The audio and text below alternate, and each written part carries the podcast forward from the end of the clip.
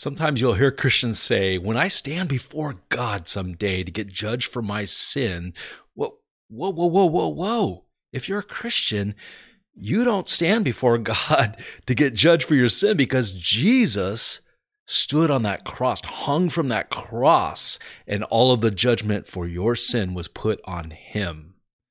You understand that? So when Jesus gave up his spirit, he said, It is finished.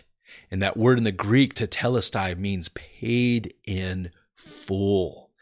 All your sin, all my sins, all the world's sins were paid in full, but you have to believe in him and trust in him as your Lord and Savior and follow him.